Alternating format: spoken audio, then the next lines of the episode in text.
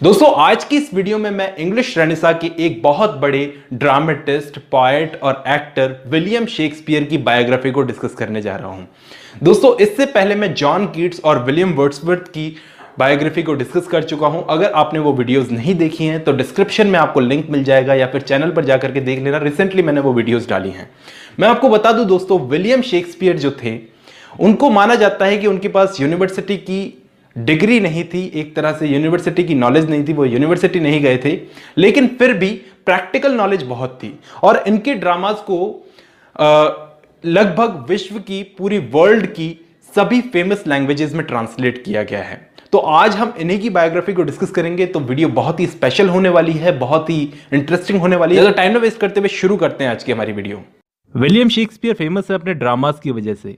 एक टाइम था जब बाइबल के बाद सबसे ज़्यादा पढ़े जाने वाला टेक्स्ट था विलियम शेक्सपियर के ड्रामाज शेक्सपियर को बार्ड ऑफ़ एवन भी कहा जाता है क्योंकि वो एवन की पैदाइश थे। स्ट्रेटफर्ड अपॉन एवन में उनका जन्म हुआ था। बार्ड का मतलब होता है पॉएट यानी कि पॉएट ऑफ़ एवन इनके वर्क्स थे लगभग 38 टू 39 ड्रामाज इन्होंने लिखे 154 सोनेट्स इन्होंने लिखी, और दो लॉन्ग नरेटिव पोएम्स इन्होंने लिखी, और दूसरी कुछ पोइट्री इन्होंने लिखी थी। 1564 स्ट्रेटफोर्ड अपन एवन में इनका जन्म हुआ था, वहीं इनकी डेथ भी हुई थी। 1616 में। इन्होंने अपने लाइफ टाइम में एलिजाबेथन एज भी देखी और जैकोबियन एज भी देखी और इन्हीं के टाइम पर इंग्लैंड में रेनेसा भी आया था। वाइफ का नाम था एन हैथवे जो इनसे आठ साल बड़ी थी। तीन बच्चे थे उनसे इनको, दो बेटियाँ और एक बेटा। शेक्सपियर का सिर्फ़ एक ही बेटा था, जिसका नाम था हेमनेट शेक्सपियर हेमनेट शेक्सपियर की 11 साल की उम्र में डेथ हो गई थी। और इसका नाम ध्यान से देखो शेक्सपियर के एक प्ले हैमलेट से मिलता जुलता है। तो कई सारे स्कॉलर्स ये मानते हैं, कुछ तो कनेक्शन है हैमलेट प्ले में और शेक्सपियर के बेटे में। शेक्सपियर के पेरेंट्स का नाम था जॉन और मैरी 18 साल की उम्र में शेक्सपियर की एन से शादी हो गई थी। एन इनसे आठ साल बड़ी थी। यानी कि 26 साल की एज थी एन की उस वक्त और शेक्सपियर की थी 18 साल की एज। शादी के छः महीने बाद इनकी एक बेटी हुई, सबसे बड़ी बेटी इनकी। अब आप ये पूछोगे कि शादी के छः महीने बाद बेटी कैसे हुई? तो इनकी वाइफ एन पहले से ही प्रेग्नेंट थी। तो इनकी सबसे बड़ी बेटी हुई, इनकी शादी के छः महीने बाद और उसके बाद दो बच्चे और हुए, जो कि जुड़वा थे भाई बहन थे, जिसमें से भाई था हेमनेट इनका बेटा हैमलेट शेक्सपियर वो 11 साल की उम्र में गुजर गया। फिर 1585 के आसपास शेक्सपियर लंदन आ गए और वहाँ अपना करियर शुरू किया। पार्टनरशिप में खुद की ड्रामा कंपनी के ये मालिक बन गए, जिसका नाम था, उस ड्रामा कंपनी का नाम था लॉर्ड चैम्बरलिन्स मैन और इसी कंपनी को बोलते हैं किंग्समैन कैसे इसका नाम किंग्समैन पड़ा, मैं आगे बताऊँगा। अभी के लिए ये याद रख लो कि 1613 तक एक्टिवली शेक्सपियर ने अपना राइटिंग का काम किया। उसके बाद वो रिटायर हो गए थे कम्प्लीटली 49 की एज में उन्होंने पूरी तरह से रिटायरमेंट ले लिया था और 52 की एज में वो गुजर गए। 1585 से 1613 तक जो भी इन्होंने वर्क्स लिखे, वो माना जाता है कि इन्होंने खुद ने नहीं लिखे। बहुत सारे इनके कंटेम्प्रेरीज भी बोलते थे और बाद के ऑथर्स भी बोलते थे, बाद के क्रिटिक्स भी बोलते थे। कि इन्होंने बहुत सारे काम खुद से नहीं लिखे, बल्कि किसी और ने इनके वर्क्स को लिखा है और क्रेडिट शेक्सपियर खा गए। और इसके रीजंस वो देते हैं, सबसे पहले तो शेक्सपियर कभी यूनिवर्सिटी नहीं गए थे तो इतने बड़े बड़े ड्रामाज उन्होंने कैसे लिख दिए? दूसरा शेक्सपियर ने जहाँ भी अपने सिग्नेचर किए हैं, वहाँ कहीं भी अपने नाम की स्पेलिंग उन्होंने ठीक नहीं लिखी। तो ये रीज़न देते हैं तो वो इतने बड़े बड़े ड्रामाज कैसे लिख सकते हैं? तीसरा, उनको तो अपना नाम बोलना तक नहीं आता था। वो विलियम शेक्स ऐसे कुछ बोलते थे अपने नाम को। ये सब थियोरीज हैं, ये सब सिर्फ़ माना जाता है। शेक्सपियर ने अपनी लाइफ में सबसे पहले कॉमेडीज़ लिखी, उसके बाद हिस्ट्री प्लेज लिखे, उसके बाद ट्रेजडीज़ लिखी और शेक्सपियर की लाइफ का सबसे बेस्ट हिस्सा था ट्रेजडीज़ जो ट्रेज ट्रेजडीज़ थी, वो सबसे ज़्यादा फ़ेमस हैं। फिर ट्रेजडीज़ के बाद अपने करियर के आखिरी हिस्से में उन्होंने ट्रेजिक कॉमेडीज़ लिखी। जिसे रोमांस भी कहा जाता है। उसके बाद बहुत सारे वर्क्स को शेक्सपियर ने कोलेब्रेशन में लिखा। लेकिन कोई भी प्ले शेक्सपियर ने नाम कमाने के लिए नहीं लिखा था। कहा जाता है कि उन्होंने सारे प्लेज पैसा कमाने के लिए लिखे थे। शेक्सपियर की उसी ड्रामा कंपनी में उनके दो एक्टर दोस्त थे, जिन, जिनके नाम हैं जॉन हैमेंजेस और हेनरी कॉन्डल उन्होंने शेक्सपियर के प्लेज का फ़र्स्ट फॉलियो पब्लिश करवाया 1623 में। और इसी फ़र्स्ट फोलियो का प्रीफेस लिखा था बैन जॉनसन ने। बैन जॉनसन शेक्सपियर के एक अच्छे दोस्त थे। उन्होंने शेक्सपियर के लिए प्रीफेस में एक कोटेशन लिखी थी not for an age but for all time ये कोटेशन शेक्सपियर के लिए बैन जॉनसन ने लिखी थी उनके फ़र्स्ट फोलियो के प्रीफेस के अंदर।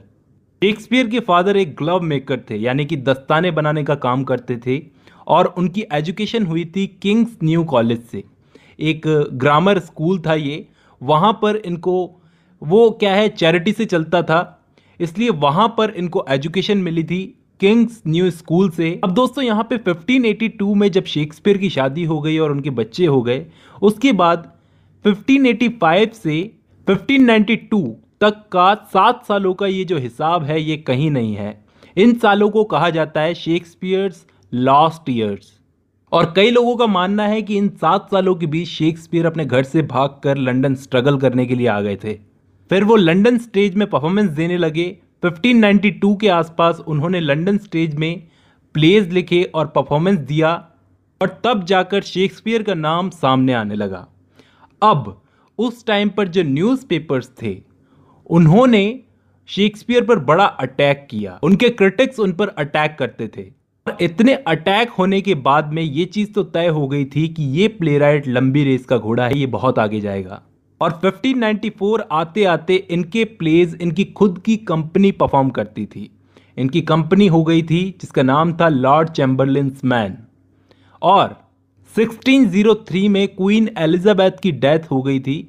उसके बाद जेम्स फ़र्स्ट ने इस कंपनी को रॉयल पेटेंट दे दिया और इस कंपनी का नाम बदलकर इस कंपनी का नाम कर दिया किंग्समैन। याद रखना दोस्तों, पहले ये था, इसका नाम था कंपनी का लॉर्ड चैम्बरलिन्स मैन। 1603 में क्वीन एलिजाबेथ की डेथ के बाद में जेम्स फ़र्स्ट जब इंग्लैंड की गद्दी पर बैठा, उसने इस कंपनी को एक रॉयल पेटेंट दे दिया और उसके बाद इसका नाम बदलकर कर दिया किंग्समैन। और इससे पहले यानी कि 1599 में शेक्सपियर ने टेम्स रिवर के सदन हिस्से पर पार्टनरशिप में खुद का थिएटर भी खोल लिया था, जिसका नाम था ग्लोब थिएटर ग्लोब थिएटर किसका थिएटर था? शेक्सपियर का। और शेक्सपियर का थिएटर उस टाइम पर ऐसा थिएटर था, जहाँ पर सब टाइप की ऑडियंस आ सकती थी। ज़रूरी नहीं था कि कोई अपर क्लास के ही लोग आए वहाँ पर। उनका मानना था कि भीड़ भीड़ को खेचती है तो वो भीड़ को आने से कभी मना नहीं करते थे।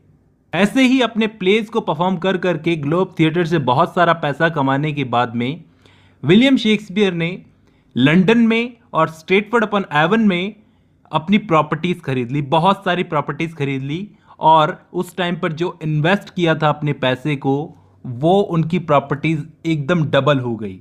यानी कि जब तक शेक्सपियर रिटायर हुए, तब तक बहुत पैसे वाले हो चुके थे। लंदन में ज़्यादातर अपनी प्रॉपर्टीज़ उन्होंने खरीदी थी, लेकिन एक प्रॉपर्टी इन्होंने स्ट्रेटफोर्ड अपन एवन में भी खरीदी थी अपने लिए और अपनी फैमिली के लिए। 1610 में शेक्सपियर अपनी पब्लिक लाइफ से रिटायर हो गए। राइटिंग से रिटायर नहीं हुए, बल्कि पब्लिक लाइफ से रिटायर हो गए, क्योंकि उस वक्त लंदन में प्लेग फैल गया था। लेकिन पता नहीं इतनी कम उम्र में रिटायरमेंट लेने का फैसला शेक्सपियर का सही था या गलत।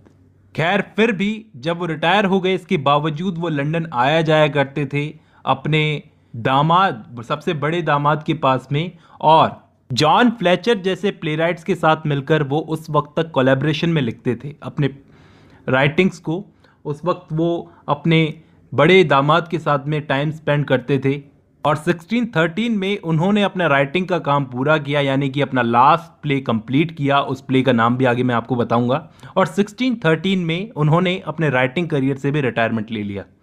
फिर वो अपना ज़्यादातर ज़्यादातर टाइम स्ट्रेटफर्ड अपन एवन में अपने घर में गुजारते थे और आने वाले तीन सालों तक उन्होंने वहाँ पर टाइम गुजारा। 1616 में अप्रैल के महीने में उनकी डेथ हो गई। और शेक्सपियर को वहीं के पास के चर्च में एक कब्र में दफनाया गया और उसके ऊपर एक लाइन लिखी हुई है, एक लाइन लिखी हुई है शेक्सपियर की कब्र के ऊपर, जिसका मतलब ये है कि मेरी हड्डियों को हाथ लगाने की ज़रूरत नहीं है। और अगर किसी ने भी इसको खोदने की या पत्थर को हाथ लगाने की कोशिश की तो उसको शांप लगेगा। हाथ लगाने का मतलब तोड़ने की कोशिश की।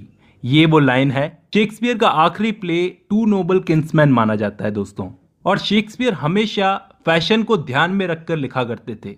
यानी कि जो चीज़ ज़्यादा चल रही है, वही लिखा करते थे। उनके करियर का बेस्ट पार्ट था उनकी ट्रेजिडीज का, जो उन्होंने जैकोबियन एज में लिखी थी। लेकिन फिर भी क्रोनोलॉजिकली उनके प्लेस को अगर आप देखो तो आपको खुद लगेगा कि शेक्सपियर हमेशा फ़ैशन के हिसाब से लिखते थे। फ़ैशन के हिसाब से उन्होंने खुद को चेंज किया था कि किस चीज़ का ट्रेंड चल रहा है आजकल मार्केट में। उनको एलिजाबेथन ड्रामेटिस्ट ज़रूर कहा जाता है, लेकिन उन्होंने अपने बेस्ट वर्क्स यानी कि उनकी ट्रेजिडीज जैकोबियन एज में लिखी थी।